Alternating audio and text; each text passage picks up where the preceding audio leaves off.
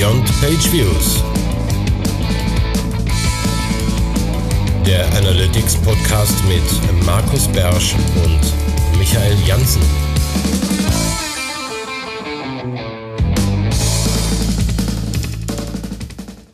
Hallo und herzlich willkommen zur neuen Ausgabe von Beyond Page Views. Das besonders Tolle an dieser Ausgabe ist, dass sie überhaupt noch stattfinden kann, obwohl die DSGVO inzwischen in Kraft getreten ist. Ähm, ich begrüße euch wie immer recht herzlich zu dieser Ausgabe. Ich bin Markus Bersch aus Mönchengladbach und mit mir am Mikrofon sind heute zwei Leute. Wir fangen einfach mal der Gewohnheit an mit dem zweiten Moderator und kommen dann zu unserem Gast. Genau, hier ist Michael Jansen und ich sitze gerade in Dahab, das liegt im Sinai-Delta in Ägypten. Hier ist schönes Wetter, ich war heute Morgen noch schön tauchen, habe mir das Riff angeschaut und ich hoffe, es ist genauso schönes Wetter wie bei euch, Markus. Ja, wie sieht's bei euch aus? Hier jetzt gerade noch ein kleines bisschen Regen zwischendurch, aber im Großen und Ganzen können wir nicht meckern. Sehr gut.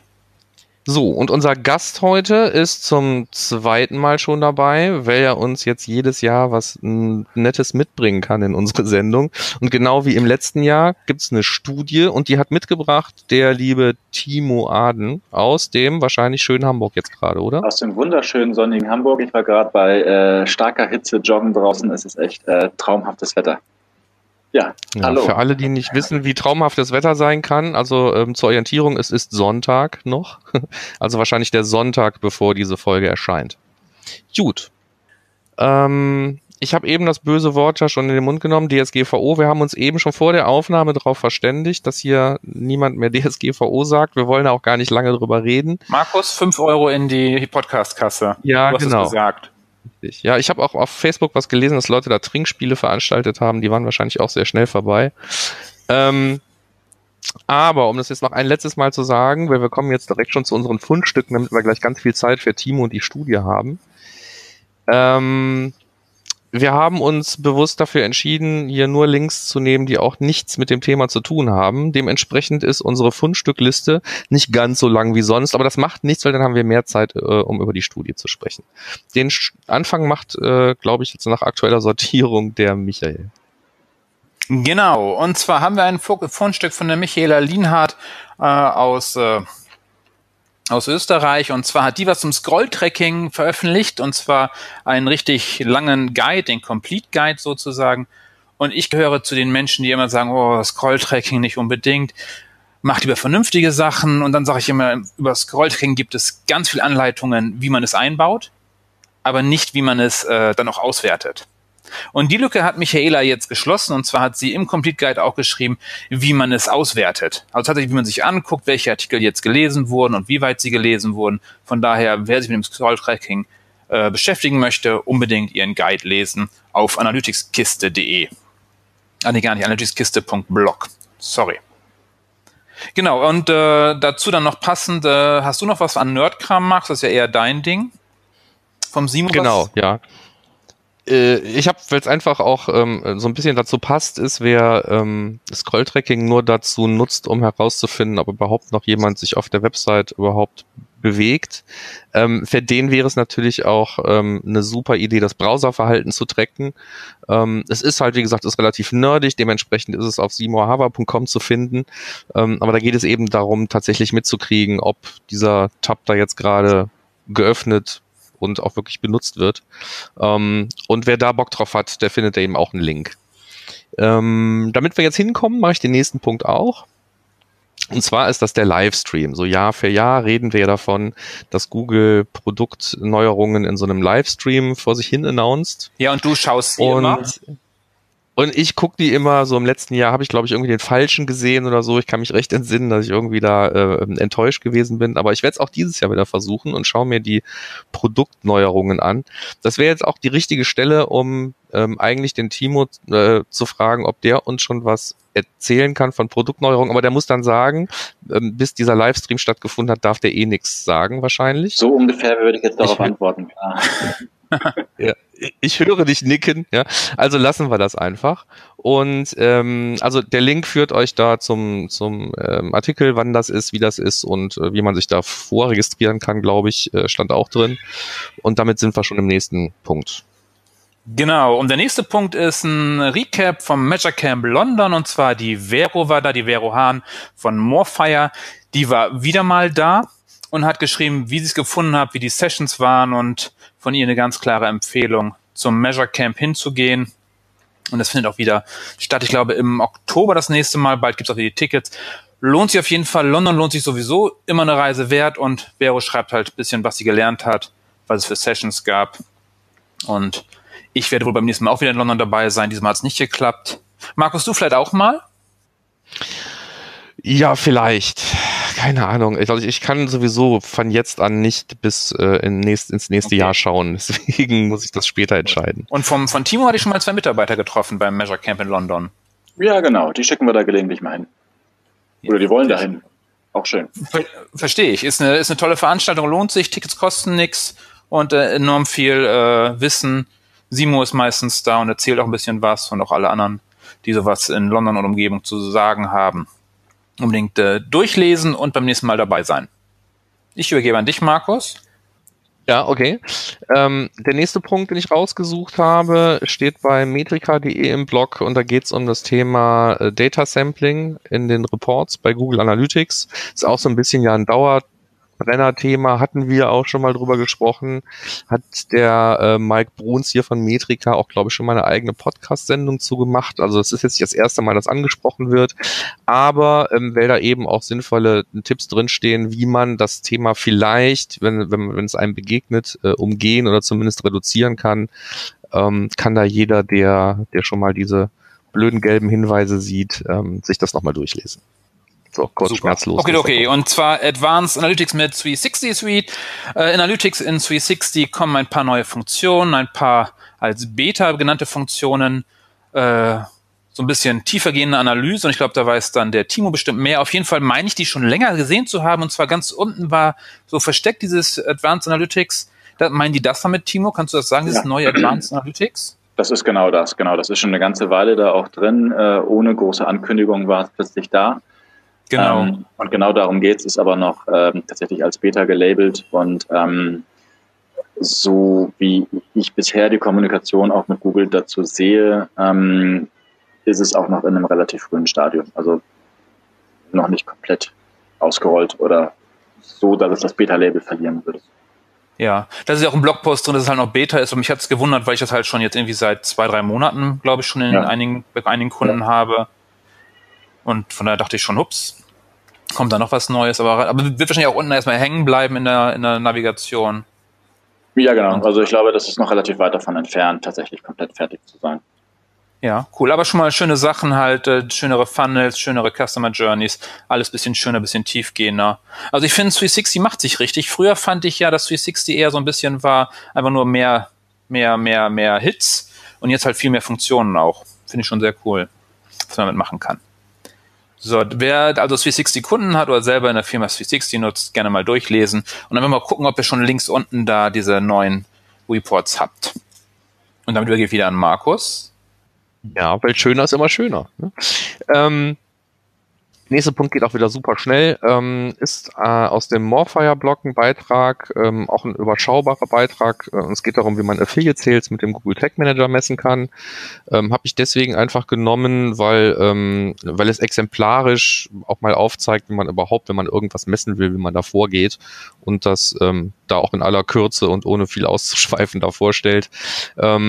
Also wer irgendwie mit Affiliate Sales zu tun hat und da eben selber mal tracken möchte, ob das, was man da so vom Affiliate nachher so bekommt, ähm, denn auch mit der in der eigenen Webanalyse messbaren Realität übereinstimmt, der ähm, findet den Link in den Show Notes und fertig. Wobei das ja eigentlich der Conversion Tag ist. Also ich fand den, die Überschrift ein bisschen verwirrend mit Affiliate Sales mit dem GTM messen.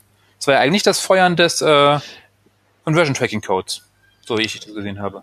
Es ist eigentlich das Feuern aber du kannst dir ja einen eigenen, einen eigenen Affiliate-Sale-Code basteln und da dann den Sale mitmessen. Also so hatte ich den ja. Fall verstanden. Da ich keine Affiliates ja. betreue, ähm, tue ich ja. das nicht. Ja, wo ja, aber ich, ich gehe davon aus, dass man, also hier ging es ja wohl eher darum, ähm, dass man, dass man sich aus den, ähm, aus, aus der Datenschicht, ähm, wo ja sowieso alles im E-Commerce ja drin steht, ne, dass man sich die äh, Dinge rausholt und dann in den ähm, in, in das eigene Sales-Tracking dann übernimmt, damit man Umsätze mit ja, in das. Das habe ich auch gedacht, aber ich hatte mal genauer reingelesen, weil das wäre nämlich dann mein Hinweis zu denen, die das machen wollen, den Data Layer äh, neu zusammenbauen und wenn du ihn nämlich selber bastelst, ohne das eingebaute Data Layer übernehmen, äh, im Code zu nehmen, kannst du nämlich Dimensionen bei den Produkten und bei den äh, Transactions direkt übergeben an dein Enhanced E-Commerce. Geht aber nur, wenn du den sozusagen selbst wieder zusammenbaust, nicht über das normale Data Layer. Für diejenigen, die mich verstanden haben, die wissen, glaube ich, was ich meine. ja, das freut mich. Also ich glaube, ich habe auch verstanden, worum es geht, aber ähm, weil ich eben weit weg bin. Ja, ich glaube, ich packe den Link dazu noch rein. Ich glaube, der Simon hat dazu was geschrieben. Ja, das ist doch prima. Dann können wir das noch ergänzen, bis es erscheint. So, und dann kommt noch letzter Punkt. Und damit sind wir genau, auch bei mir. Punkt, genau. Und zwar, wie man Navigationspfade analysieren kann, werde ich oft gefragt und da hat Loves Data hat dazu was veröffentlicht. Kurz und knapp einfach äh, wirklich, wo surfen ja eigentlich Leute lang, in welcher Reihenfolge. Das findet ihr bei Loves Data. Der Link ist in den Show Notes. Und damit werden wir mit unseren Fund ja, aber Mensch, das macht doch der User Flow. Dafür ja. ist der doch da. Muss man den so lange erklären? Wahrscheinlich. ja, nee, finde ich gut. Ähm, ja, dann sind wir schon durch durch die Fundstücke und haben nicht ein einziges Mal das böse Wort gesagt dabei. Äh, gucken wir mal, wie lange wir das durchhalten in der nächsten Sendung. Ähm, ja, dann kommen wir zum Ding des Monats, nämlich die Studie, die du, Timo, uns mitgebracht hast und die verfügbar ist. Ab wann ist die schon draußen? Die ist äh, insofern draußen, dass ich sie schon vor mir liegen habe als Printversion. Wir haben gewartet, bis sie als ähm, Printversion fertig ist und ähm, wir haben ja allen Teilnehmern der Studie versprochen, dass die sie auch als erste kriegen. Deswegen äh, sind wir jetzt dabei, dass ähm, die Teilnehmer die auch alle kriegen und wenn sie die alle haben, dann werden wir die auch natürlich ähm, veröffentlichen. Okay. Ja, ich frage deswegen, weil ähm, es ja sein kann, dass wir sonst nachher mit der Folge nee, etwas schneller wir sind haben extra als mit ja der Studie. Ähm, gut alles klar. Dann ähm, vielleicht zur Einleitung ganz kurz, also diese Studie an sich, wer noch nicht weiß, worum es geht, du sagst bestimmt gleich noch ein paar Worte dazu, ein paar warme, ähm, aber die ist ja nicht zum ersten Mal durchgeführt worden und wir reden hier im Podcast nicht zum ersten Mal darüber. Das heißt, ähm, wer das vor gut einem Jahr noch nicht gehört hat, der kann in seinem Podcatcher auch einfach noch mal ein bisschen zurückgehen, ähm, weil da haben wir ja auch schon über die Studie des letzten Jahres gesprochen. Da hast du uns auch schon ein paar Details zu dir, zu Trecken und zu sonstigen Dingen erzählt. Insofern können wir uns jetzt gerne ähm, auf die Studie konzentrieren. Das heißt nicht, dass du dich nicht kurz noch mal vorstellen darfst, aber wer da in epischer Breite irgendwie noch Details braucht, der findet die auch schon im Audioformat bei uns auf ja. dem Kanal. Jetzt ähm, Doch, nee. magst du gar nichts mehr sagen, sorry. So, so fast gar nicht gemeint. War's, dass ihr dabei war. ja, das war's, das genau, war die den Studie. Link packen wir dann in die Show raus und fertig ist. Nein, ähm, genau. ja. ja, danke, dass du hier warst. nee, so, wir schneiden das nicht raus, wir lassen das so, insofern. Alles klar, vielen Dank. Also genau, ich Wort, bin Timo, bitte, Timo. Äh, bin Gründer und Geschäftsführer der Firma Tracken Web Services GmbH. Ähm, wir haben ein Jubiläum zu feiern dieses Jahr, nämlich ähm, das äh, zehnjährige Gründungsdatum. Das heißt, wir haben vor etwas über äh, zehn Jahren mittlerweile mit Tracken angefangen. Ähm, und seitdem fokussieren wir uns auf die Themen digitale Analyse, Conversion-Optimierung ähm, und noch so ein paar Themen drumherum, wie Double-Click, äh, viele Analytics 360-Themen natürlich. Ähm, wenn es da Interessenten geht, gerne immer melden. Und was ich sagen darf, auch wenn es sehr verklausuliert ist, es gibt durchaus ähm, alternative Preismodelle. Und wer daran interessiert ist, kann sich dabei mehr melden. Ähm, Genau, unabhängig davon, ich habe selber äh, drei Bücher geschrieben über Google Analytics, ehrlicherweise nicht mehr so ganz aktuell, weil das letzte schon ein paar Jährchen her ist, ähm, aber sicherlich noch einiges Korrektes dabei. Und ähm, genau, wir sind mit Tracken, das ist vielleicht noch ganz interessant, weil da hat sich einiges getan im Vergleich zum ähm, vergangenen Jahr, als wir diesen Podcast gemacht haben.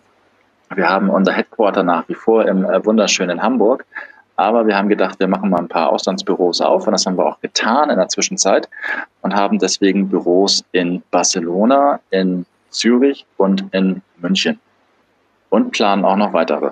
Also ähm, spannende Zeiten bei nicht nur in der digitalen Analyse, sondern auch bei Tracken. Das hattest du übrigens schon im letzten Podcast gesagt. Da hattest du die als erstes veröffentlicht, die Stellenausschreibung. Ja, siehst du mal, aber da waren wir noch gar nicht da. Ja. Genau. Jetzt äh, ja, sind wir da cool. tatsächlich mit, äh, ich glaube, so ungefähr acht Leuten in Barcelona vor Ort. Nicht schlecht. Das sind dann auch, ähm, also das, ist, das sind dann Spanier, die den spanischen ja, auch, Markt da ähm, auch äh, erobern. An Spanien oder an Barcelona ist, ähm, dass es ähnlich ist wie Berlin. also ähm, ähm, sehr, sehr, sehr international. Und ähm, wir haben in Barcelona neben dem, dem Abdecken, der Abdeckung des spanischen Marktes und dem Vorantreiben unserer Services in Spanien, das ist natürlich auch eins der Kernthemen dort vor Ort, ähm, haben wir dort ein äh, globales Support Hub. Sprich, ähm, wenn du jetzt ein, als Beispiel, du bist jetzt meinetwegen, ich sag mal, Daimler oder so und Ne, genau. Und ähm, ja, kann ich mir du bist ziemlich global aufgestellt und ähm, hast dann Analytics eingebaut. Und dann hast du natürlich in jedem Land der Welt mal irgendwo irgendwelche Fragen. Und dann fragst du Google, ja, wie mache ich denn das jetzt? Und dann sagt Google, na, wir können aber auch nicht helfen global. Such dir doch irgendeinen Partner. Und dann sagt Daimler, nee, ist ja blöd, ich will ja nicht mit so vielen Partnern arbeiten, ich will ja globalen einen haben, der sich auskennt. Und dann sagt Google, nee, da gibt's aber keinen.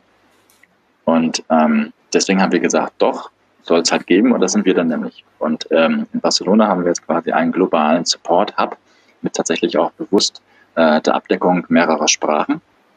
Also unser internationales Team und die machen dort quasi so First-Level-Basis-Support für alle Analytics, Google Tech Manager und Double-Click-Fragestellung von globalen Unternehmen. Hm, ja, klingt sinnvoll. Ja, und offensichtlich hat das ja die äh, Leute in Hamburg so entlastet, dass die in diesem Jahr in der Studie nicht nur die Digitalanalysten, sondern auch die Conversion-Optimierer gleich mitgefragt ganz genau. haben. Um ähm, ganz vorsichtig mal Also es haben sich zwei, zwei Sachen verändert. Zum einen sind im Vergleich zum letzten Jahr nochmal deutlich mehr Teilnehmer dazugekommen, die an der Studie teilgenommen haben. Ähm, das sorgt natürlich immer dafür, dass die Ergebnisse irgendwie auch etwas äh, valider mhm. werden, je mehr Leute mitmachen. Äh, und genau, wir haben gedacht, Conversion-Optimierung ist dann ja doch irgendwie relativ nah dran an dem Thema ähm, und auch eins der Themen, die wir ja auch seit über zehn Jahren machen. Und ähm, deswegen dachten wir, nehmen das da mal mit zu, weil es sehr, sehr spannend ist und vor allen Dingen ja die ganzen Daten, die man halt über Analytics ähm, erhält, ja durchaus. Wir wissen wollten, ob die denn eigentlich genutzt werden für die Conversion-Optimierung und für die Ableitung von irgendwelchen Testhypothesen. Und ähm, genau, deswegen haben wir das dann erweitert. Ja, und fand ich auch, fand ich auch sinnvoll. Und wie gesagt, ich hatte ja im Vorfeld jetzt auch schon Gelegenheit, mal durchzuschauen durch die Studie. Und da gibt's ja durchaus auch ähm, Zahlen, die interessant sind und die vor allen Dingen interessant werden, vielleicht in der Wiederholung. Genau, das ist ja auch das Interessante bei der äh, Trendstudie, also insgesamt heißt die ja Trendstudie und bei der Analytics-Trendstudie äh, ist das ähm, Spannende, dass wir die jetzt zum vierten Mal machen. Und ein Großteil der Fragen und der Antwortmöglichkeiten mhm. ähm, seit vier Jahren identisch sind. Das heißt, wir haben äh, mittlerweile echt einen ganz schönen Trend, äh, den man erkennen kann. Und das wird in der Studie auch dargestellt, wo man ähm, die Veränderungen sehen kann. Ähm, äh, quasi welche Themenkomplexe sich im Laufe der letzten vier Jahre verändert haben. Ähm, das ist sehr, sehr spannend. Und das erhoffen wir natürlich uns bei der Conversion-Optimierung auch. Ja, kann ich mir denken. Ne? Also das, äh, vor allen Dingen, wenn es um sowas wie Tools oder sowas geht, ne? so das Erste, was mir jetzt einfällt. Ja, Tools ist spannend, wobei ich finde, ähm, wenn man mal die Themen digitale Analyse und Conversion-Optimierung so äh, nebeneinander legt und die letzten zehn Jahre Revue passieren lässt, dann ähm, finde ich, ist in der digitalen Analyse sind permanent neue Themen dazugekommen. Also es hat sich unfassbar schnell entwickelt. Ja, wenn man vor zehn Jahren, da gab es noch keinen Tech-Manager, da gab es noch sowieso keine Attribution und einfach viele Themen, die noch gar nicht stattgefunden haben. Da hat, man davon träumt, oder davon, da hat man davon geträumt, wenn man äh, dass man irgendwie Cross-Device-Tracking oder sowas machen könnte. Da gab es ganz andere Themen. Und mhm. mittlerweile gehen die ganzen Dinge und sind alle da. Wir arbeiten täglich damit. Ähm, ich finde, in der Conversion-Optimierung ist es etwas weniger agil zugegangen und etwas weniger gravierende Veränderungen, die quasi permanent dazu kamen. Klar haben sich Tools verändert und es kamen welche dazu und es sind welche gegangen, aber von der Grundthematik ähm, von der Grundfragestellung und von der Grundmessbarkeit und Umsetzung hat sich das nicht so gravierend verändert aus meiner Sicht. Gerne Widersprüche, aber ich finde, ähm, die Entwicklung war in Analytics von der technischen stärker Seite als in du jetzt? Von der technischen ja. Seite und auch von der toolgetriebenen Seite. Also guck dir mal einen, guck dir mal einen weiß nicht, einen Adobe Test und Target von heute an und von vor zehn Jahren an und guck dir einen Google Analytics von heute an und von vor zehn Jahren. Ich finde, die Entwicklung ist ja, ja, genau, genau. unterschiedlich genau, steil. Von, von der Technik, also vom, von der Technologie, vom Tool her, ja, auf ja. jeden Fall. Ja, liegt vielleicht auch ein bisschen an der Natur der Sache. Ne? Also wir haben bei, bei, der, bei der Digitalanalyse ja auch viel mehr Dinge, ähm, wo Begehrlichkeiten aufkommen, ach, das würde ich gerne auch messen oder besser messen oder mitmessen. Ne? Und ähm, das, die, ein, die einzige große Veränderung, die ich so in den letzten, ja vielleicht auch tatsächlich zehn Jahren im Bereich Con äh, Conversion-Optimierung und Tools gesehen habe, ist, dass einfach ähm, inzwischen überall klar ist, dass mit einem Ergebnis von so einem Test das Thema halt nicht zu Ende ist. Das heißt, bei vielen ist auch so Personalisierung mit dazugekommen. Das ist das einzige Thema tatsächlich, was wirklich verhältnismäßig neu dazugekommen ist, Personalisierung. Also bei Adobe ist das schon immer Test and Target, ne? damals habe ich nicht verstanden, warum, aber ja. ähm, das ist ja inzwischen schon was anderes. Ne? Also Personalisierung ist ja schon ein Stück weit in jedes Tool inzwischen eingeflossen. Das stimmt. Oder zumindest die Möglichkeiten, dann darüber die Personalisierung zu steuern. Das stimmt. Wobei ich trotzdem erwarten würde, dass auch eigentlich in der Conversion-Optimierung ähm, der, der ähm, wie sagt man, der, der, der Prozentsatz der, ähm, der, ich hoffe, wir können das jetzt herausschneiden, aber das, ähm, der Innovationsgrad deutlich höher ist in der Conversion-Optimierung, weil es sehr, sehr nah am Umsatz ist. Und deswegen müsste doch dort eigentlich ein sehr, sehr hoher Innovationsgrad sein, bis hin in Richtung, ich meine, alle reden über, über äh, KI und Artificial Intelligence und Machine Learning und so. Und wenn man sich die hm. Tools anguckt, finde ich, sind wir da noch ein Stück weit von entfernt.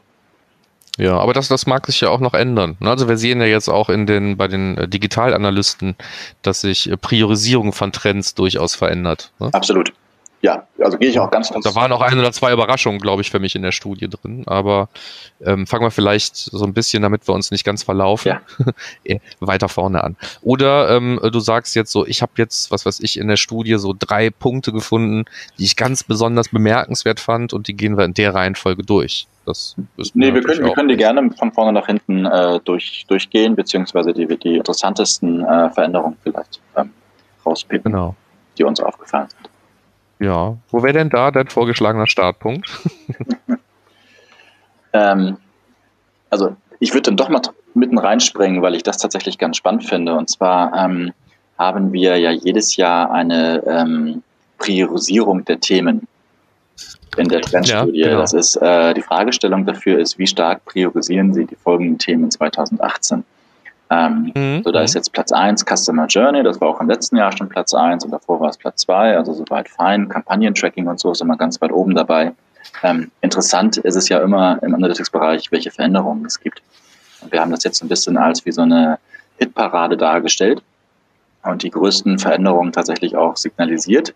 Und ähm, da gibt es so ein paar ganz spannende Dinge. Also zum Beispiel Platz 3 ist Datenvisualisierung in 2018 als eines der Top-Themen. Das war in 2017 Platz 10 und in 2016 gar nicht dabei. Also ein mhm. äh, ziemlicher Chartstürmer. Ja, schon, schon, ähm, schon krass, finde ich. Es ist schon, äh, also scheinbar reicht den Leuten nicht mehr Excel-Zahlen rein. Nee, genau. Also da kann man natürlich immer drüber, äh, drüber diskutieren, woher kommt das? Also kommt das jetzt durch so ein Data Studio, äh, was Google auf den Markt geschmissen hat und wahrscheinlich auch ganz gerne mal in Meetings ähm, darüber spricht. Und das so ein Tool solch Themen Datenvisualisierung nach vorne treibt? Oder ist es ein Tableau, die einfach auch mehr Aufmerksamkeit bekommen haben in der Zwischenzeit, ähm, dass das Thema genommen wird? Oder ist es einfach, dass die Leute mit einem Analytics-Tool selber gar nicht mehr klarkommen und deswegen irgendwas brauchen, um es vernünftig zu visualisieren, weil es selber immer ja. komplexer geworden ist. Aber das fand ich einen sehr, sehr spannenden ja. Punkt, dass das quasi tatsächlich so von, von null auf Platz drei innerhalb von drei Jahren äh, schon der gravierendste Anstieg, den wir, den wir, glaube ich, so gesehen haben. Hm. Ja, das ist mir auch aufgefallen, als ich die, ähm, die Ergebnisdokumentation hier mal durchgeblättert habe. Ähm, das ist ja auch ein Thema, was sich so ein bisschen wie ein roter Faden durchzieht. Ne? Ja. Ne? Man sieht ja auch an anderen Stellen ähm, so ein bisschen, ja, die Daten gehen eher raus aus Excel. Ja. Ne? So, also da sind dann, sind dann Balken, die waren im letzten Jahr eigentlich noch größer, die sind jetzt tatsächlich kleiner geworden. Das ist natürlich auch mal was, wo man aufmerksam wird, ne? Warum ist das jetzt hier weniger wichtig und so? Man sieht plötzlich, ja, die Daten werden halt weniger jetzt in Excel oder sonst irgendwas weiterverarbeitet, aber offensichtlich in irgendwelchen Visualisierungstools Ne? Und ähm, das zeigen eben, das zeigen eben genau äh, solche Zahlen auch. Ne? Auch der Platz ja, 4, genau. der ist ja so ein bisschen mitgezogen worden ne? von der Datenvisualisierung. Ähm, also ähm, vielleicht nochmal eben, so hat's gesagt, auf Platz 1 ist die Customer Journey, das war sie vorher auch. Ja. Ne? Auf äh, Platz 2 ist das Kampagnentracking, das ist auch nichts Neues. Die Datenvisualisierung ist da völlig nach oben gestürmt ähm, von, von 10 auf 3 und mitgenommen hat sie dann so ein Stück weit die, die, ähm, das Thema Reportautomatisierung und Distribution, war auch vorher irgendwie auf der 8, ist jetzt auf der 4, ne, ist auch schon ein ziemlicher Sprung. Ähm, ja, schon so langsam nach oben gegangen, in den letzten drei Jahren immer in den Top 10, aber jetzt halt mhm. hochge, hochgerutscht auf Platz 4, das ist schon ein ganz guter Anstieg. Hängt natürlich äh, mit der Datenvisualisierung so ein Stück weit zusammen, klar. Mhm. So, und da ähm, sieht man dann eben auch in, in, in anderen Fragestellungen, die ihr da habt, ähm, da kann man auch zwischen den Zeilen lesen, einfach, dass, ähm, dass die Leute da, ich weiß nicht, mehr Bedarf haben oder mehr Bock drauf haben. Das kann man natürlich jetzt interpretieren, wie man möchte. Ne? Und ob äh, mehr Datenvisualisierung jetzt zu mehr Insights führt, ähm, ist auch eine Sache, wo man wahrscheinlich lange drüber diskutieren kann. Aber dass es hier ähm, viel mehr Priorität erhalten hat in diesem Jahr als im Jahr davor, ähm, das ist schon offensichtlich. Ja. Und vielleicht liegt es daran, dass die Leute wirklich gesagt haben, äh, gewartet haben, bis, ähm, bis es an so Kleinigkeiten liegt, wie ähm, dass Google dann mal die Hosen runterlässt und sagt, ja, nee, das Data Studio ist jetzt nicht nur für ein Jahr kostenfrei oder so, sondern ihr dürft das jetzt äh, bis auf weiteres oder wie auch immer es formuliert wurde, ja. äh, dürft es weiter nutzen. Ne? Also ähm, in, in einem größeren Laden ist es natürlich schwierig, da irgendwie ein Buy-in zu entwickeln, wenn man nicht weiß, ob ähm, das, was man dann nachher an Know-how intern aufgebaut hat, dann nachher ähm, darauf angewiesen ist, dass man doch Geld für ein Tool ausgibt oder so. Ne? Aber wenn man jetzt sagt, so jetzt hier erstmal einen, einen zwar ähm, einen unklaren, aber unbefristeten Horizont für eine Nutzung, äh, kann er natürlich da schon Türen öffnen. Stimmt. Also ähm, ich kenne tatsächlich keinerlei Pläne und ich habe schon häufiger natürlich auch nachgefragt, kenne keinerlei Pläne, dass es irgendwie äh, an dem kostenlosen Modell etwas geändert werden sollte. Ja, das wäre auch ein bisschen blöd, ne? So, wenn man jetzt mal aus rein wirtschaftlich mal drüber nachdenkt, ne? weil ähm, das, das, das ist ja kein Standalone-Tool, ne? das ist ein Türöffner, so und wenn das genutzt wird, dann ähm, schadet das Google und den Google-Diensten und deren Nutzung mit Sicherheit nicht. Würde ich jetzt einfach mal ja, sagen. Genau, also deswegen, das wird kostenlos bleiben. Mhm. Ja, nee, aber, aber schöner Einstiegspunkt, weil das fand ich auch eine der, der, der wesentlichsten, wesentlichsten Dinge. Da, wo ich mir gar keinen Reim drauf machen kann, äh, ist dann, kommt dann nach, nach dem, auf, auf Position 5 ja stehen gebliebenen Thema Tech Management, mhm. dann die Datenkonsolidierung. Ne? Ja. Also vorher 10, dann im Vorjahr 13, in diesem Jahr auf Platz 6, also auch so als Neueinsteiger in den Charts. Ähm, also ich finde Datenkonsolidierung auch immer ein wichtiges Thema. Ähm, weiß aber nicht, aus welcher Ecke das jetzt kommt. Ne? Liegt das daran, dass die die Leute, die im letzten Jahr gesagt haben, wir müssen uns mehr mit Big Data auseinandersetzen, jetzt verstanden haben, dass die das erst können, wenn die Daten auch wirklich ansatzweise vernünftig miteinander kombiniert und konsolidiert sind oder nicht. Keine Ahnung. Hast du da eine bessere Erklärung? Ähm, ich habe auch noch eine Vermutung. Also ich glaube, dass es eher, wenn du nämlich weiter guckst, welches auch die größten Herausforderungen sind, das ist tatsächlich auf der nächsten oder auf der übernächsten Seite. Ähm, mhm. Da ist die größte Herausforderung, ähm, die und immer in den letzten Jahren auch schon gewesen, die Datenqualität. Ja, das ist ja. Ähm, größte Herausforderung. Aber ja nicht mehr ganz so schlimm. Nee, ist immer noch, ist immer noch Platz eins, aber der, ähm, mhm. es, es wird ein Tick besser. Aber ich glaube, dass Datenkonsolidierung trotzdem ähm, damit noch ein Stück weit zusammenhängt, ähm, das einfach irgendwie alles zusammenzubringen. Also ich glaube, dass, dass, dass dieses große Thema und auf der nächsten Seite haben wir ja große Projekte mit Big Data, und Tracking und Datenqualität so als, als Top-Themen. Ähm, mhm. Ich glaube, genau das spielt zusammen. Also wie kriegt man jetzt dieses Big Data und, und äh, Webanalyse und Multi-Device und Offline und Online und Attribution, ähm, also die ganzen Buzzwords, wie kriegt man das eigentlich irgendwie zusammen und konsolidiert, dass da überhaupt noch irgendjemand was mit anfangen kann? Und das ist, glaube ich, auch ein großer Punkt, weswegen diese ganze Datenvisualisierung so nach oben gestürmt ist. Ähm, um halt die Komplexität irgendwie rauszunehmen. Und das, das gehört ja irgendwie zusammen. Ja, ich muss ja Daten irgendwie versuchen zu konsolidieren, um sie dann irgendwie wieder zu visualisieren, um sie irgendwie zu automatisiert zu distribuieren. Das sind ja alles Themen, die irgendwie, die irgendwie im weitesten Sinne zusammenhängen, um die Komplexität versucht oder zumindest zu versuchen zu reduzieren. Ja. ja. das ist, das ist, glaube ich, ähm, gemeint mit der Datenkonsolidierung. Und das ist einfach so ein bisschen da jetzt nach oben gestürmt, also von Platz 13 auf Platz 6 in diesem Jahr. Ähm, weil, ähm, ja, weil die Welt einfach komplexer und schwieriger wird und die Unternehmen auch vielleicht weniger in Silos denken, als sie es früher getan haben. Innerhalb meines Silos wird es relativ easy, meine Daten zu verwalten. Wenn ich die Silos aufbreche. Ja, und, und ich finde ja gerade bei Datenkonsolidierung fangen wir ja schon an bei mhm. Analytics mit dem, mit dem Kostendatenimport. Wo wir einfach die Daten zusammenziehen können, was ja auch viele nicht machen, weil das Absolut. schon äh, eine Herausforderung für die ist. Also, also leider noch viel zu wenig genutzt. Also das ist ja schon so ein genau, Punkt, wo man genau. sagt, okay, also wir ziehen jetzt mal die Kosten zusammen, bevor wir erstmal gucken, wie kriegen wir eigentlich die Umsätze zusammen, dass sie zusammenpassen, glaube ich. Genau, aber ich, aber ich finde, das ist durchaus positiv, dass es nach oben kommt als äh, Priorisierungsthema, weil das ja zeigt, dass die Unternehmen sich öffnen, mehr Daten und mehr Informationen im Grunde zusammenbringen zu wollen, statt, statt dass ein einzelner Webanalyst in einer dunklen Kammer am Ende des Flures sitzt ja. und vor sich hin brötelt innerhalb eines Silos. ähm, Auf jeden so, Fall. Und deswegen ist es eigentlich gut, wenn es nach, nach oben geht. Ja, hängt vielleicht auch ein bisschen damit zusammen, ähm, wie schon gesagt, also auch so andere Dinge, nicht, nichts von diesen Themen ist ja, oder ich sag mal so Tech-Management oder so kann man natürlich ähm, isoliert betrachten. Mhm. Ne? Aber viele andere Dinge hängen ja zusammen. Also solange die Customer Journey immer noch auf Platz eins ist, ähm, und deren Verständnis hängen ja viele der anderen Punkte da mehr oder weniger mit zusammen. Ne? Und Datenqualität und Datenkonsolidierung ist natürlich auch ähm, ähm, steckt da mit drin. Attribution sowieso. Ne? Ja, wobei ich da interessant und, fand, wobei ich da noch interessant fand, äh, dass Attribution etwas abgerutscht ist. Von Platz drei, von. Platz drei im letzten Jahr auf Platz acht dieses Jahr. Ähm, ja. Fand ich ganz spannend. Ja, Michael hat bestimmt eine Erklärung, warum das so ist. Ja, ich habe eine, nee, aber Attribution, äh, nee. Wahrscheinlich, weil, weil KI jetzt kommt. Nee, also ich, ja, also äh, vielleicht das, aber ich würde sagen, es ist einfach ein Zeichen der Ernüchterung. Ne? Das Thema Attribution ist, ist doch irgendwie sehr gehypt und ähm, je mehr man sich damit befasst wahrscheinlich als Unternehmen, desto eher findet man heraus, ähm, dass es sehr, sehr, sehr schwierig ist, irgendwas zu attribuieren, bevor man sich nicht um das Messen möglichst vieler Touchpoints ähm, bemüht hat und deswegen ist die Customer Journey immer noch auf eins und Attribution ist vielleicht was gesungen. Entweder das oder die Unternehmen haben die Unternehmen haben es alle okay. gelöst, sind, sind zufrieden ja, damit und müssen es einfach nicht mehr priorisieren, weil es läuft. Schieben es mal nach hinten, wir können es jetzt, ja. Ja, gut, das könnte auch sein.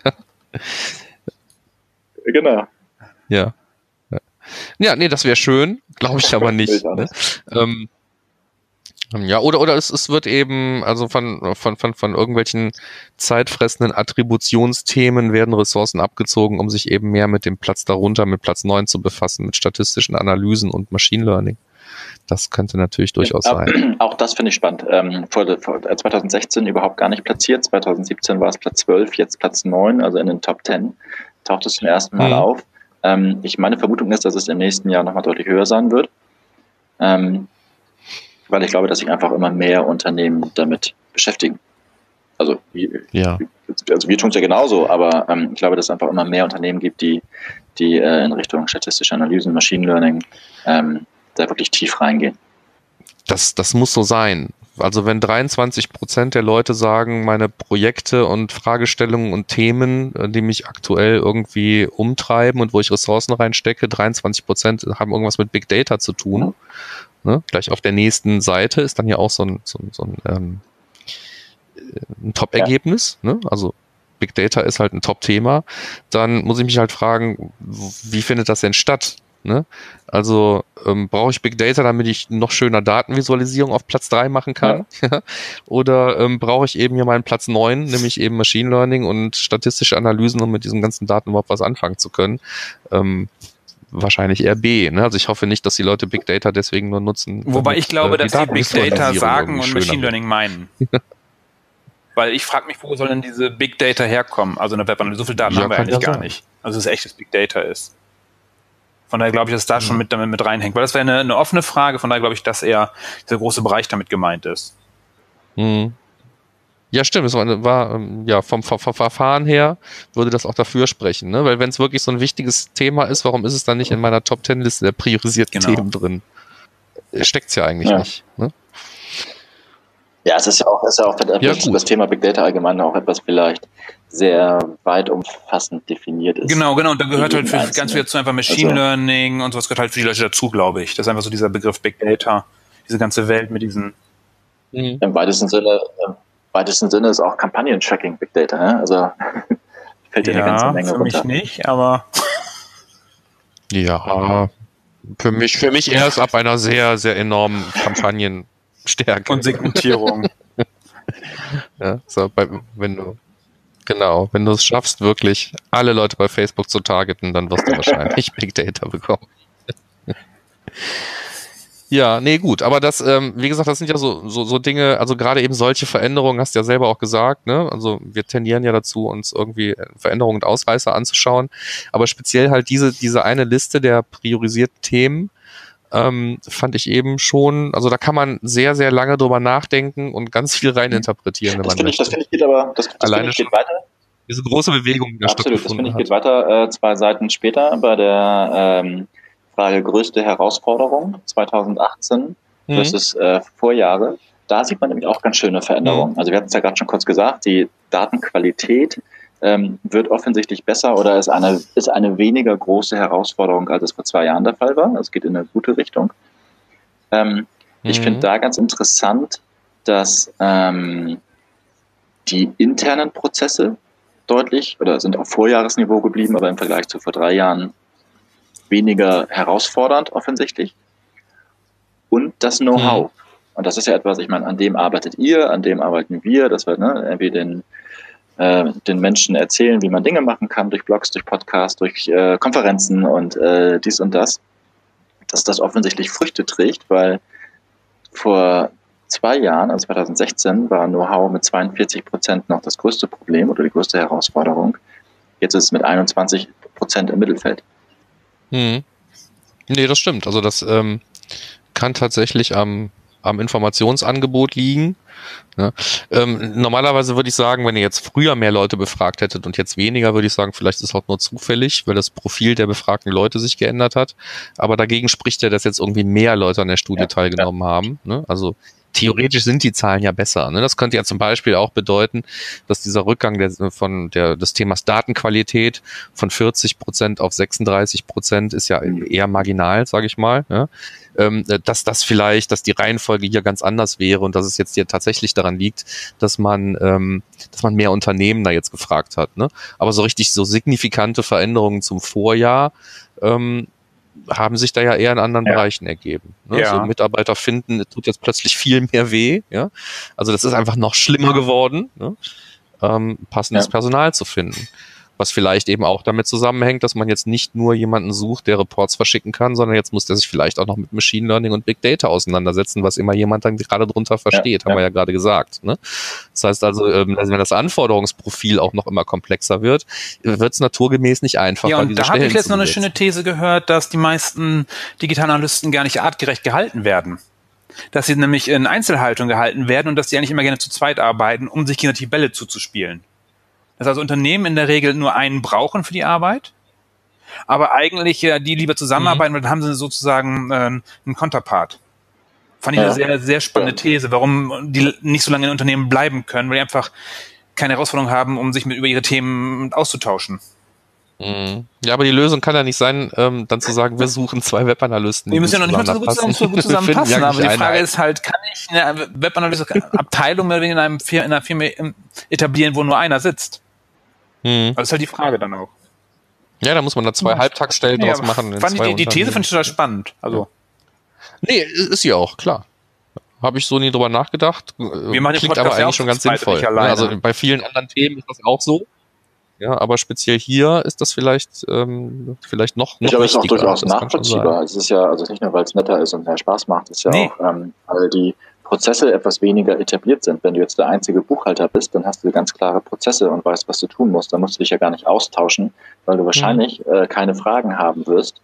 weil alles äh, prozessualisiert ist. Ja. In der digitalen Analyse ähm, gibt es immer Fragen, die du loswerden musst. Da, genau. Und wenn du da aber keinen hast, an den du dich wenden kannst, ist halt blöd. Ja, und, und, und halt keinen auf der gleichen Ebene. Also keinen, also kann man genau. natürlich mit anderen Abteilungen ab, austauschen, aber es ist halt ein anderes Level dann automatisch.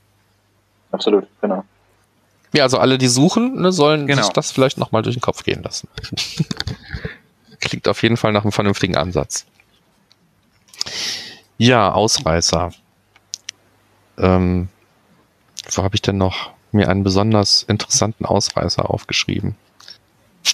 Hat noch jemand einen interessanten Ausreißer?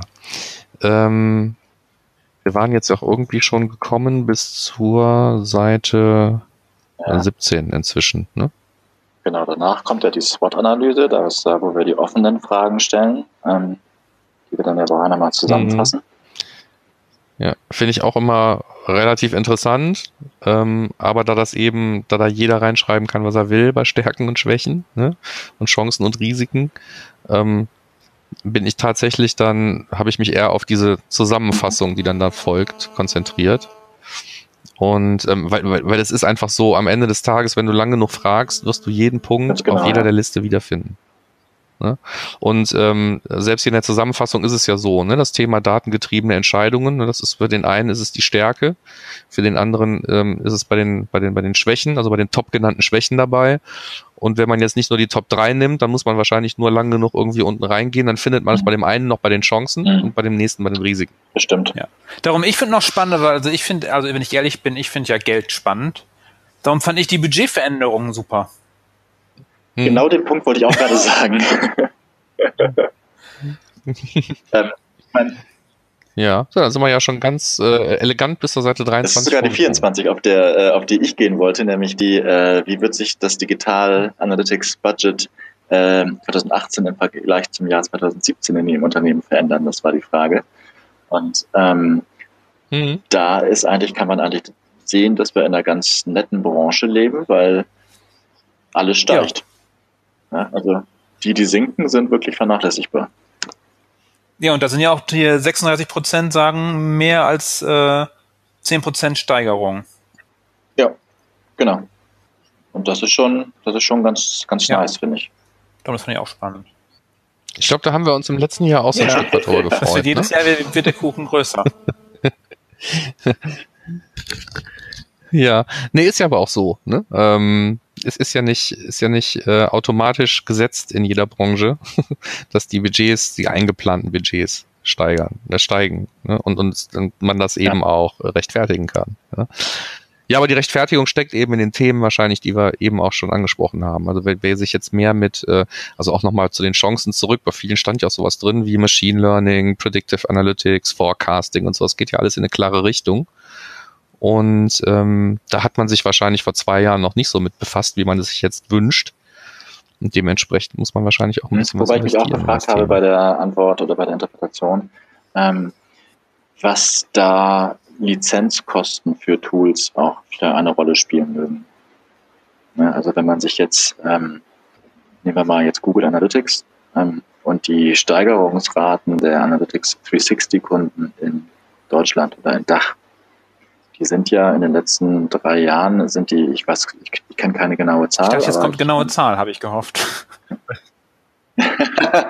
nee. ähm, aber die sind ja deutlich gestiegen in den letzten Jahren und äh, natürlich ja auch damit verbunden, kostet halt Geld. Also dafür muss man ja. auch ein Budget einplanen. Insofern ähm, ist das allein ein Grund, dass wahrscheinlich auch schon mehr Geld investiert wird, wobei ich aber ja dadurch noch keinen kein, äh, sofortigen Gewinn habe, weil ich erstmal ein Tool bezahlen muss. Der Gewinn kommt ja danach, oder der, der, der, die Erkenntnis ja. kommt ja danach erst. Ja, aber nutzt ja nichts, ne? Also man, man, man würde ja wahrscheinlich das Geld viel mehr gerne in mehr das Personal investieren, aber es ist ja, wie wir herausgefunden haben, schwierig, das zu rekrutieren. muss das Geld halt irgendwie in Tools gesteckt werden. ja, aber es spricht ja nichts dagegen. Ne? Also ähm, Marketingbudgets äh, vernünftig auszugeben, war ja eigentlich noch nie ein Problem, ja. Aber solange es dann nicht in sinnlose Kampagnen gesteckt wird, sondern vielleicht tatsächlich doch in bessere ähm, Erfolgskontrolle, dann Absolut. ist mir das durchaus recht. Und wenn dann jemand auf einem einem höherwertigen Tool ist mit mehr Möglichkeiten, dann äh, ist ja zumindest auch schon mal die Chance da, dass mehr damit gemacht wird. Und dann danach auch quasi ins Consulting oder in die Umsetzung äh, mehr investiert wird, weil einfach die, die, der Aufmerksamkeitsgrad höher ist, ja. wenn so ein Tool schon mal da ist. Ja, also in meiner einfachen Welt ist das so. Ne? Also ähm, wenn, wenn, wenn tatsächlich so viel Geld in ein Tool investiert wird, dann spätestens da muss man ja. doch auch dafür sorgen, genau. dass da Insights rauskommen. Keine Zwischenmeldung, wir sind bei, bei gut einer Dreiviertelstunde. Wollen wir jetzt mal noch ja, auf gut. die Conversion-Optimierung eingehen? Mhm. Was war da dein, dein, dein, ja, deine größte Überraschung, Timo? Was hast du da gesehen? Was fandst du am, am spannendsten? Ähm, am spannendsten, also so, ich fand keine total vom Hocker hauenden Neuigkeiten dabei. Also, ähm, wenn man jetzt sieht, welche Tools sind am meisten verbreitet, ja, das sind die, von denen man jetzt auch irgendwie ausgehen würde. Ähm, Finde ich jetzt, also ich weiß nicht, ob für euch da was Überraschendes bei war, aber fand ich jetzt relativ, relativ okay. Hätte ich auch so erwartet. Ähm, Anzahl der Tests hätte ich auch grob erwartet, dass eher sehr kleine Unternehmen wahrscheinlich auch einen Ticken weniger Tests machen als größere Ja, also ich fand spannend, 50 Prozent sagen ein bis zwei Tests pro Monat. Ja. Das heißt für mich, die testen gar nicht. Ja. Sorry, aber wer sagt, ich teste ein bis zwei im Monat, hat ja Conversion mhm. Optimization meiner Meinung nach noch nicht wirklich verstanden. Oder seht ihr das anders? Weil ein bis zwei Tests sind ja fast nichts. Ja, wahrscheinlich ist es. Ja, kommt halt nun drauf an, ähm, wo, aus welchen Kanälen man überhaupt genug ähm, Traffic bekommt, um auch sinnvoll zu testen. Ne?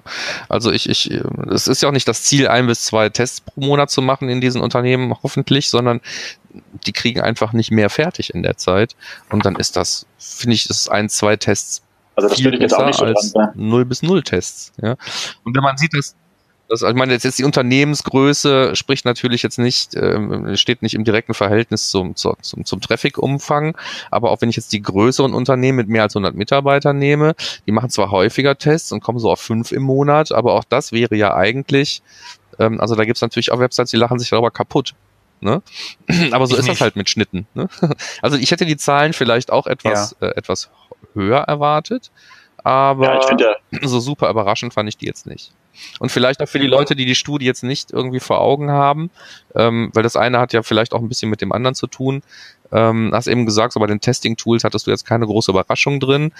Ähm, vielleicht gehen wir trotzdem kurz nochmal die Reihenfolge durch. Also ganz vorne mit knapp der Hälfte, also 45 Prozent ist irgendwie jetzt noch, sage ich einfach mal dazu, Optimizely. Ja. Dann folgt nochmal in Klammern schon mit 35 Prozent jetzt äh, Google Optimize. Und dann kommt halt ein eigenes Tool und Visual Website Optimizer und sonstige Adobe Test and Target nur noch mit 10 Prozent. Und dann schon A-B Tasty mit 9 dahinter und ähm, den Oracle Maximizer kenne ich zum Beispiel gar nicht, macht nix. Der hat dann noch sieben Prozent. Ne? Das heißt also, die, ähm, die Tool-Landschaft wird eigentlich, sagen wir mal, von, von zwei Standard-Tools dominiert, Optimizely und Google äh, Optimize. Und dann ist ja schon irgendwie, der Rest teilen sich ja einen großen Anteil eigene Tools oder sonstige Lösungen und dann eben noch so ein paar Namen, die man kennt. Ne? Ähm, und dann äh, musst du dir halt anschauen, wer, wer arbeitet denn da überhaupt mit. Ne? Also es kann schon sein, dass der Anzahl, dass die Anzahl der Tests ähm, mit größerer Marktdurchdringung von Google Optimize dann eben auch also ansteigt. Das glaube ich auch, könnte ich mir auch vorstellen. Am Ende ist auch immer eine Frage der Komplexität, aber was ja damit einherspielt, ist ja auch die, die Herausforderung ähm, auf Seite 32. Ne? Also welche Heraus die gleiche Frage, die wir auch schon gerade im Analytics-Bereich haben, haben wir auch in der Conversion-Optimierung gestellt, was die größten Herausforderungen sind. Und da ist er auf Platz zwei mit 35 mhm. Prozent mhm. das Traffic-Volumen. Und wenn ich, und wenn das mein größtes ja, Problem ist genau. und das ein Drittel der Unternehmen betrifft als größte Herausforderung, dann kann Traffic-Volumen ein essentieller Grund dafür sein, dass ich einfach nicht endlos viele Tests im Monat durchführen kann. Plus die äh, Themen, die dann danach noch kommen an Herausforderungen, sowas wie geeignete Mitarbeiter, Tracking-Qualität, äh, Stellenwert und so weiter. Ähm, das ja. Mhm. Ja. Oder mich als Lieblingsthema Budget. Ne? Ist ja, ja und was ich ganz, ganz lustig fand, war äh, der Punkt danach. Ja, aber genau, genau das ist ja die, also, also ich finde halt Budget und Implementierung, Ressourcen. Ja, wenn, wenn, also wenn ich teste, muss ich auch die Ressourcen für die Umsetzung haben. Da gehört ja, also das gehört zum Budget dazu, finde ich. Und da finde ich halt 17 Prozent, also nur finde ich schon äh, wenig, dass das keine Herausforderung ist. Ja, aus unserer Sicht ja. Na, aber ich finde, wenn ich, wenn ich schon, wenn ich doch schon, also wenn ich, äh, wenn ich die Herausforderung habe, wenn ich die Herausforderung habe, einen Testsieger zu implementieren, dann teste ich ja schon. Das heißt, ich habe ja dann schon einen Testsieger und habe dann das Problem, diesen Testsieger, ja. das bessere Ergebnis äh, umzusetzen als quasi ja. äh, neuen Default. Und wenn das mein Problem ist, dann habe ich da tatsächlich ein Problem. Darum haben die Tools da auch, dass sie zum Schluss ja, aber das, das äh, in der Regel die den Gewinner Realität zu sein, die hier so äh, zwischen den Zahlen schlummert. Ne? Also, ja. Ja, in drei Monaten. Ja, genau. Ja, aber das da, äh, also das finde ich tatsächlich, das fand ich, das fand ich ein sehr überraschendes Ergebnis, dass das 17 Prozent als ja, Herausforderung sehen, weil damit ja. äh, verschenke ich im Zweifel ja wirklich Geld. Also äh, sollte ich ja meine Prozesse hinterfragen. Ja, und vor allen Dingen, ich weiß es dann ja jetzt, ne? Also so bevor ich teste, weiß ich es ja nicht, das ist nicht so schlimm. Aber ähm, wenn, ich, wenn ich mir mit dem Test ausrechnen kann, was ich durch Nicht-Implementierung eben verliere, müsste das ja eigentlich ganz von selbst Priorität bekommen, sollte man meinen. Da ist es wahrscheinlich dann eher irgendwie die Technik oder ähm, Ja, wobei die, ich halt äh, glaube, wobei ich ja auch da gerade glaube, dass halt ungetestete neue Sachen teilweise schneller implementiert werden als getestete. Weil die Leute halt glauben, dass irgendwas wichtig oder besser oder sonst was ist. Und sei es nur, wenn es darum geht, den, den Checkout-Bereich äh, irgendwie optisch anzupassen, weil es jetzt schöner aussieht, ohne zu testen und online zu stellen. Und da sind Ressourcen da, so sehe ich das oft. Kann stimmen, ja. Leider. Hm. Und das dann ohne Test. Spricht auch, ähm, ja, sieht man vielleicht auch so ein bisschen, wenn man sich anschaut, wo überhaupt getestet sein, wird. Ja. Ne? Also auch eine sehr interessante Fragestellung fand ich. Wo würden dann überhaupt, auf welchen Seitentypen werden dann überhaupt Tests durchgeführt? Ne? Und das erste, was einem eben einfällt, ist so, ja klar, hier so Produktseiten, Checkout, Landing Pages. Ne? Das sind dann auch die ersten drei Einträge hier in der Liste und man sieht eben auch, auf Produktseiten wird eigentlich ja. oft bis immer getestet ähm, bei mehr als der Hälfte der Leute die dann da testen, sind eben auch Produktseiten dabei. Ne? Und ähm, dass bei Landingpages zum Beispiel der Anteil ähm, von, von, von oft getestet kleiner ist als der von Produktseiten, ist ja nur der Tatsache geschuldet, dass der immer Balken da größer ist. Ne? Das heißt also, auf Landingpages wird eben auch ordentlich getestet, und zwar mit deutlich mehr als der Hälfte der Landingpages, die es da so draußen gibt. Ähm, aber dann gibt es eben auch Bereiche, da wird eigentlich gar nicht so viel getestet. Ne? Also so im, im Content-Bereich testet wahrscheinlich keiner was. Jetzt ist halt die Frage, ähm, was ist damit gemeint, ne? Content-Seiten und Testen. Ähm, die Content-Seiten, so wie ich es verstehe, das ist immer der Kram, der existiert um, ähm, um nicht nach Shop zu stinken und, und trotzdem irgendwie ähm, äh, vielleicht irgendwie am Umsatz äh, beteiligt zu werden. Das heißt, die Leute, die auf Content-Seiten was testen, testen wahrscheinlich dann da die Anbringung und Gestalt ihres, ihrer Brücke, ihres Call to Actions, ihres vorsichtigen Produktbuttons oder sowas. Ne? Ähm, aber das ist aber da, wo ja normalerweise bei den meisten, also gerade wenn man jetzt vom organischen Traffic ausgeht, dann ist es ja nicht die Produktseite oder der Checkout, wo die meiste Musik ist, sondern es sind in der Regel diese Content-Seiten, die gebaut werden. Ne? Ähm, genau, die Content-Seiten oder, oder die Übersichtsseiten, was da daneben ist. Genau, oder Übersichtsseiten. Und die werden ja. also gerne auch mal ignoriert, wenn es darum geht zu testen. Ne? Das heißt also, teste ich auch an der richtigen Stelle. Oder mein Newsletter, ähm, ich wäre vielleicht gar nicht auf die Idee gekommen, danach zu fragen, weil es das Einzige ist, was jetzt nicht direkt, sagen wir mal, mit einer Website zu tun hat. Ne? Aber mhm. man sieht eben auch, dass, dass Tests in Newslettern eben auch jetzt nicht so super gang und gäbe sind. Ja. Wobei da eigentlich ja, also spätestens wenn man so ein Newsletter Tool, so ein, so ein, typisches benutzt, ne, so eine Software-as-a-Service-Lösung, ähm, die haben ja alle irgendwie, die, die, die zwingen einen ja fast dazu, erstmal ähm, irgendwie eine Testdatenmenge ähm, zu, zu bedienen und mal zu gucken, welche Headline besser funktioniert oder so. Ne? Genau, mal, Betreff. mal einen Betreff testen oder so. Dass es da eben nur zwei Prozent immer machen und 13 Prozent oft und dann noch 28 Prozent gelegentlich und der Rest eigentlich gar nicht. Hatte mich jetzt überrascht, sagen wir mal. Ne? Aber das liegt vielleicht auch daran, dass das Newsletter-Marketing ähm, jetzt nicht zu meinem Kerngeschäft gehört. Vielleicht hat man einfach keine Zeit dafür in der Regel. Ja, das ist vielleicht bei anderen Unternehmen auch so, dass es nicht deren Kerngeschäft ist, weil es eine andere Abteilung macht. Mhm. Und dann machen die das halt ohne das Wissen, was dann wiederum die, ähm, vielleicht die Online-Marketing-Abteilung hat, weil auch das hatten wir ja gefragt, wo denn das Thema Conversion-Optimierung eigentlich aufgehängt und budgetiert wird und wer dort verantwortlich ist. Und das ist ja, ähm, gut, hier das Marketing und Online-Marketing.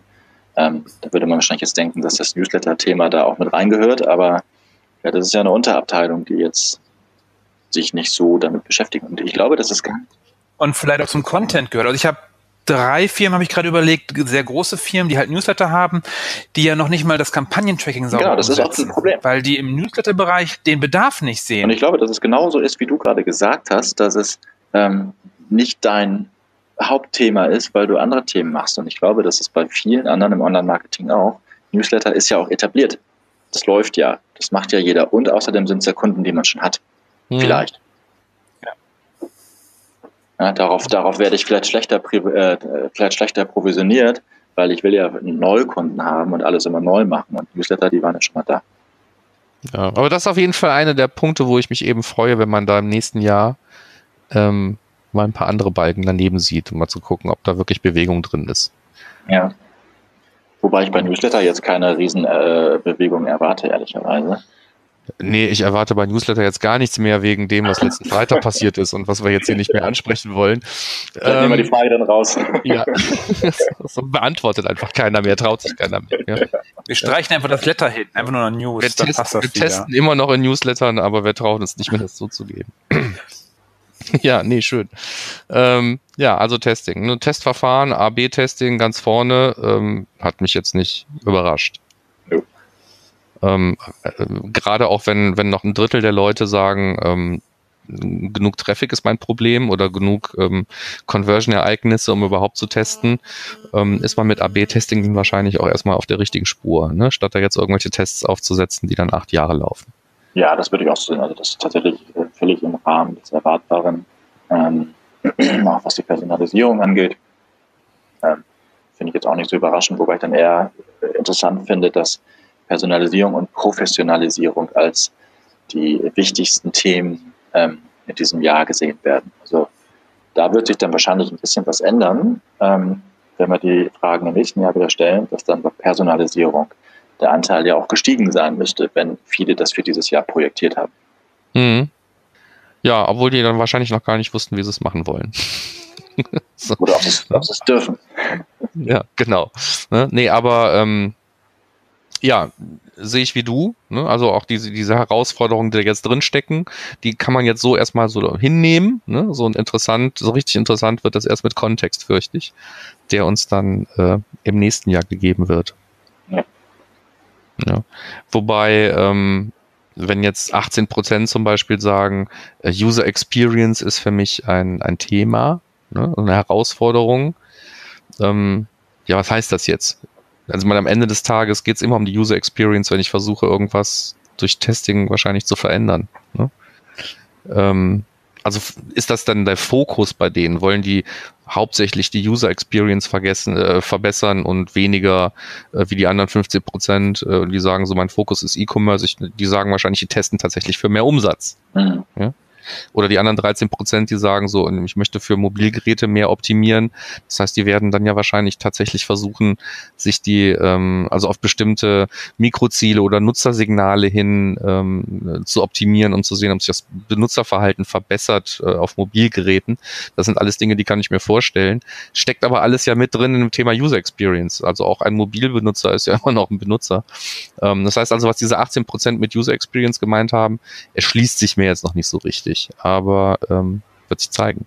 Ja, wobei das mit dem Mobil, ähm, also mobil getestet wird ja extrem wenig. Ne? Das haben wir ja am Anfang auch gefragt, auf welchen Devices mhm. äh, getestet wird. Ähm, mhm. Das ist ja nach wie vor hauptsächlich mit großem Abstand Desktop. Ist ähm, ja einfacher. Aber das innerhalb von, ja genau, und Mobilgeräte oder, oder mobile Apps, ja, das innerhalb von Apps getestet wird, ähm, tatsächlich auch nicht mehr so ganz trivial, aber das äh, ist ja dann deutlich über die Hälfte sagen ja nie oder selten. Ja, wobei ich die, ähm, also das, ähm, diese Device-Frage auch nicht so richtig verstanden habe. Ähm, also wenn ihr, wenn jetzt ein Großteil sagt, so auf dem Desktop, hier 54 Prozent sagen eigentlich so immer, ich teste immer auf dem Desktop. Ne? Und nur 29 Prozent sagen, ich teste auf dem Mobilgerät. Sind das dann alles Tests, die auch explizit wirklich nur und bewusst auf dem Desktop ausgespielt worden werden und auf einem Mobilgerät nicht? Wenn ja, wie passt das zu der von uns allen wahrgenommenen Realität, dass der Traffic sich immer mehr Richtung Mobilgeräte verschiebt. Ähm, ich kann halt nicht bevorzugt auf dem Desktop testen, wenn der Anteil meines Desktop-Traffics immer mehr zurückgeht. eigentlich. Ja, genau. Ja, kann ich schon, aber es ergibt aber keinen halt Sinn. Einfach. Ich glaube, es liegt einfach in der, in der Praxis dann daran, dass es einfach dann schwieriger ist, auf den Mobilgeräten das anzupassen. Mit dem Browser kann ich relativ viel testen und ausprobieren. Kann ich hier eben kurz Click, Click and Play machen und gut ist. Und bevor ich das auf verschiedenen iPhones und verschiedenen Androids teste, dann gebe ich meinen Test auf dem Desktop. So ist das in die Praxis, die ich sehe. Ja, okay. Wobei das sehe seh ich, also sehe ich so eigentlich nicht. Ne? Also ich sag mal, wenn, wenn man einen Test implementiert, ähm, dann sind das meistens Dinge, die eigentlich auf allen Geräten relevant sein sollten. Sollten, genau, aber die Praxis ist halt einfacher, generell für den Desktop zu gehen. Oder Timo, wie sieht's bei euch aus? Ja. Was meinst du dazu? Sehe ich auch so. Nee, sehe ich auch so. Klar, das ist einfach auf, auf dem Desktop einfach viel mehr Aufwand, das auf äh, spezifisch für Mobile zu machen. Ähm, es ist natürlich aber auch ein gewisser Interpretationsspielraum bei den äh, Beantwortenden, also bei den Befragten da, weil was die ja sehen, ist die Fragestellung, ja, wie häufig führen sie Tests für diese folgenden Endgeräte durch und dann die Antwortmöglichkeiten. Das ist ja eine geschlossene Frage. Ähm, hm. Da weiß man ja auch nicht, wie sich das dann vielleicht jemand für sich interpretiert. Ja. Ja, okay, wenn die jetzt sagen, ich, ich mache mach diesen, dieser Test richtet sich hauptsächlich irgendwie auf Benutzer auf Endgerät A, B oder C und die anderen sehen ihn halt auch, dann kann das natürlich schon zu anderen Antworten und einer anderen Verteilung führen, ja. ne, je nachdem, wie man es ja. verstanden also hat. Also ich würde aber schon, also ich würde es schon so interpretieren, dass man sagt, natürlich, wenn ich auf Desktop, wenn ich quasi Desktop als primäres Device habe, hat es einen Abstrahleffekt auf Mobile und Tablet, weil vielleicht die Seiten dort genauso angezeigt sind, aber meine Testhypothese sich auf Desktop bezieht. Mobile oder Tablet würde ich ankreuzen dann, wenn ich quasi eher explizit dafür teste. Hm. Naja, ne, genau, sage ich ja. Ne? Also ein Test, der sich explizit eben auf diesen mobilen Traffic dann nachher bezieht.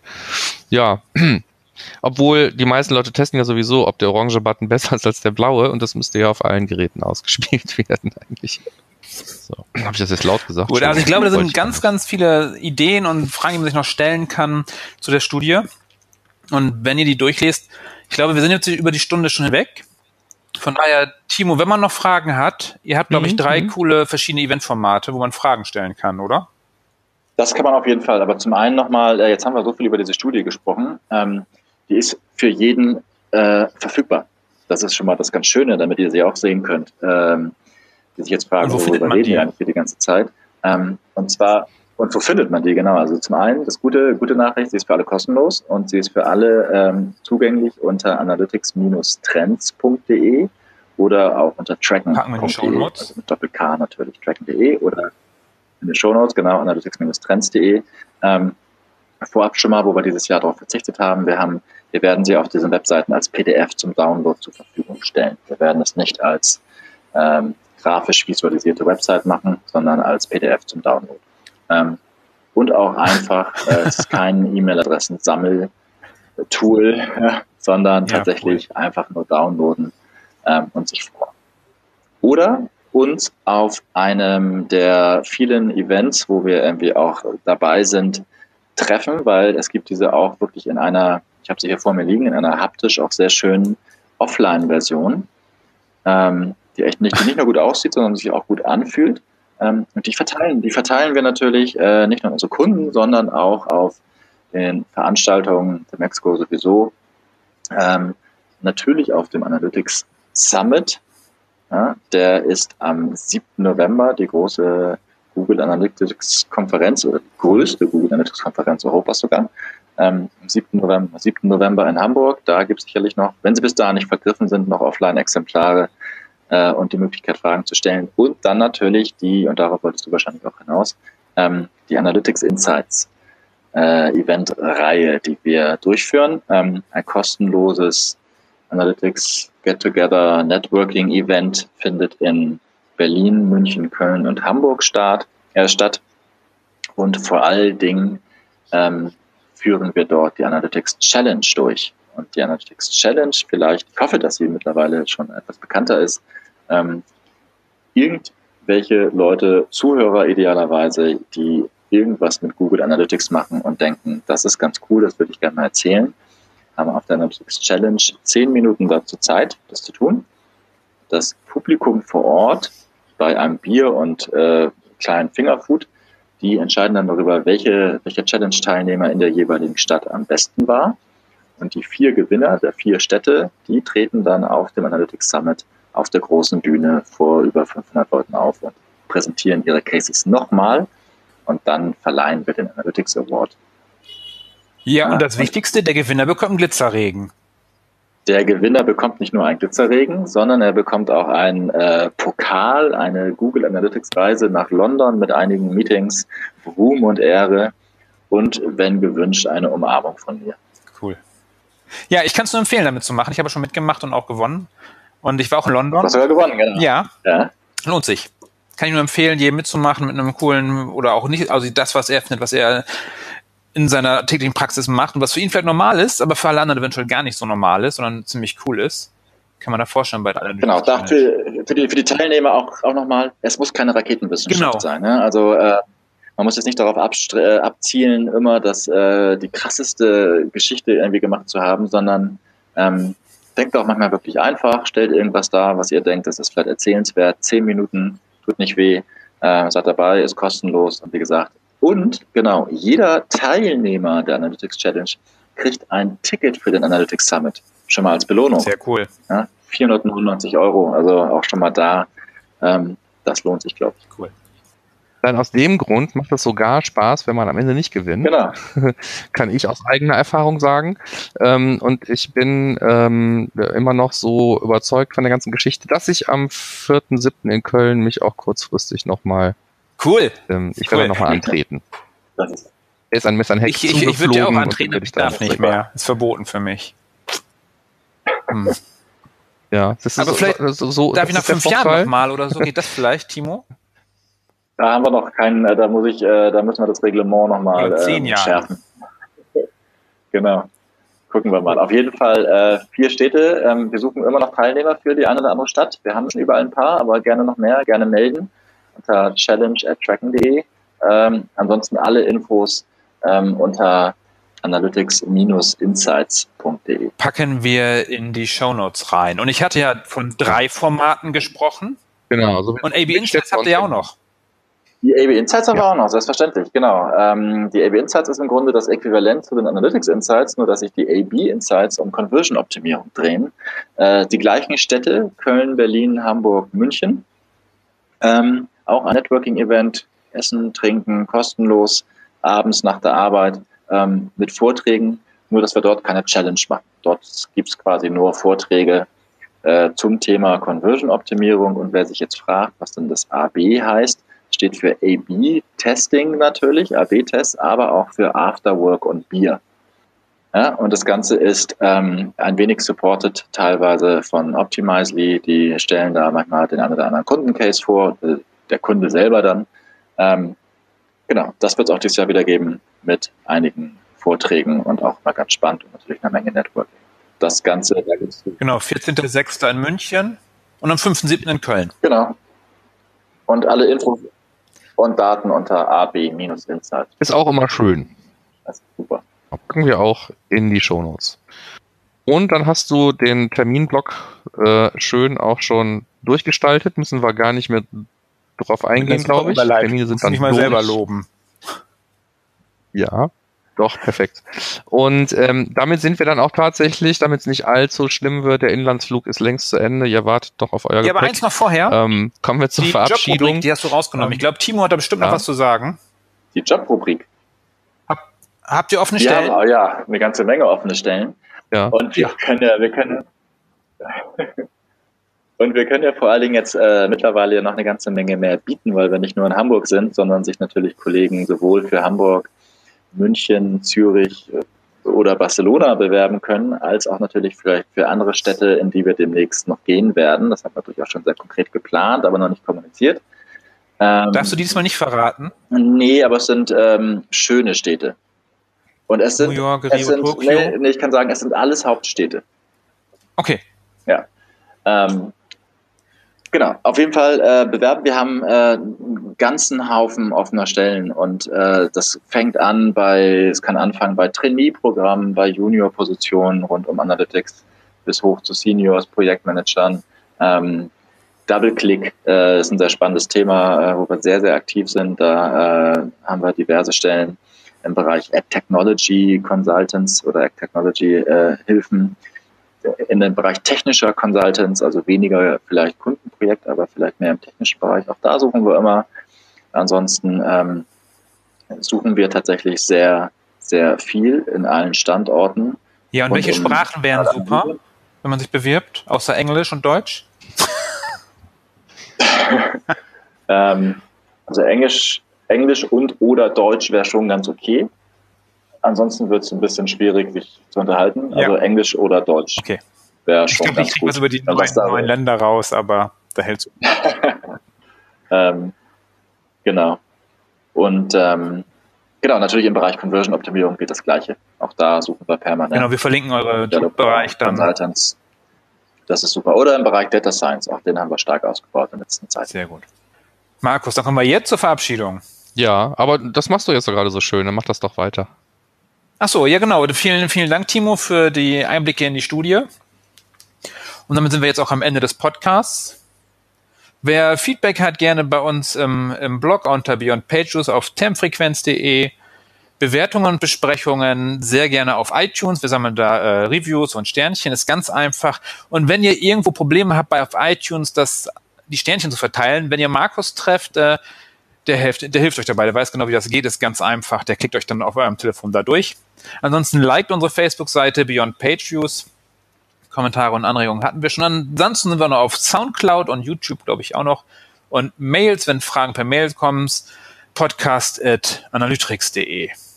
So, das war's ja. von mir hier aus der Hub. Ich gehe jetzt ja nochmal ans Wasser ein bisschen, bisschen was essen und sage von hier aus schon mal auf Wiedersehen.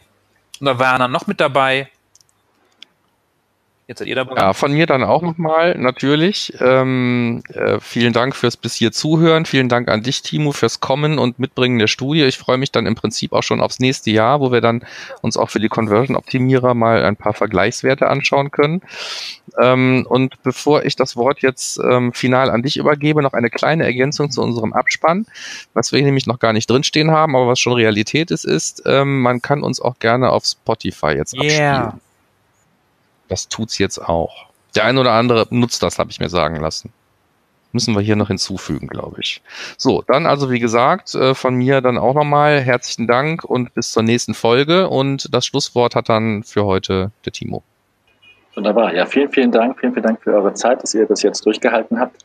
Äh, vielen Dank, dass ich dabei sein durfte, für die Aufmerksamkeit. Und ähm, genau, ich würde mich natürlich freuen, nicht nur euch beiden, sondern auch möglichst viele derjenigen, die das jetzt hören, auf äh, einem unserer Events oder so zu finden und ähm, dort zu sprechen. Ansonsten gerne einfach jederzeit gerne mich auch direkt kontaktieren über irgendeinen der Kanäle, äh, über die man Leute so kontaktieren kann. Und ähm, bin gespannt, wie so die Feedbacks auf diese Folge sind. Also ich freue mich sehr und ladet euch alle fleißig die Trendstudio runter. Okay. So machen Bis wir's. dann dann. Bis Ciao. dann. Ciao. Vielen Dank. Tschüss.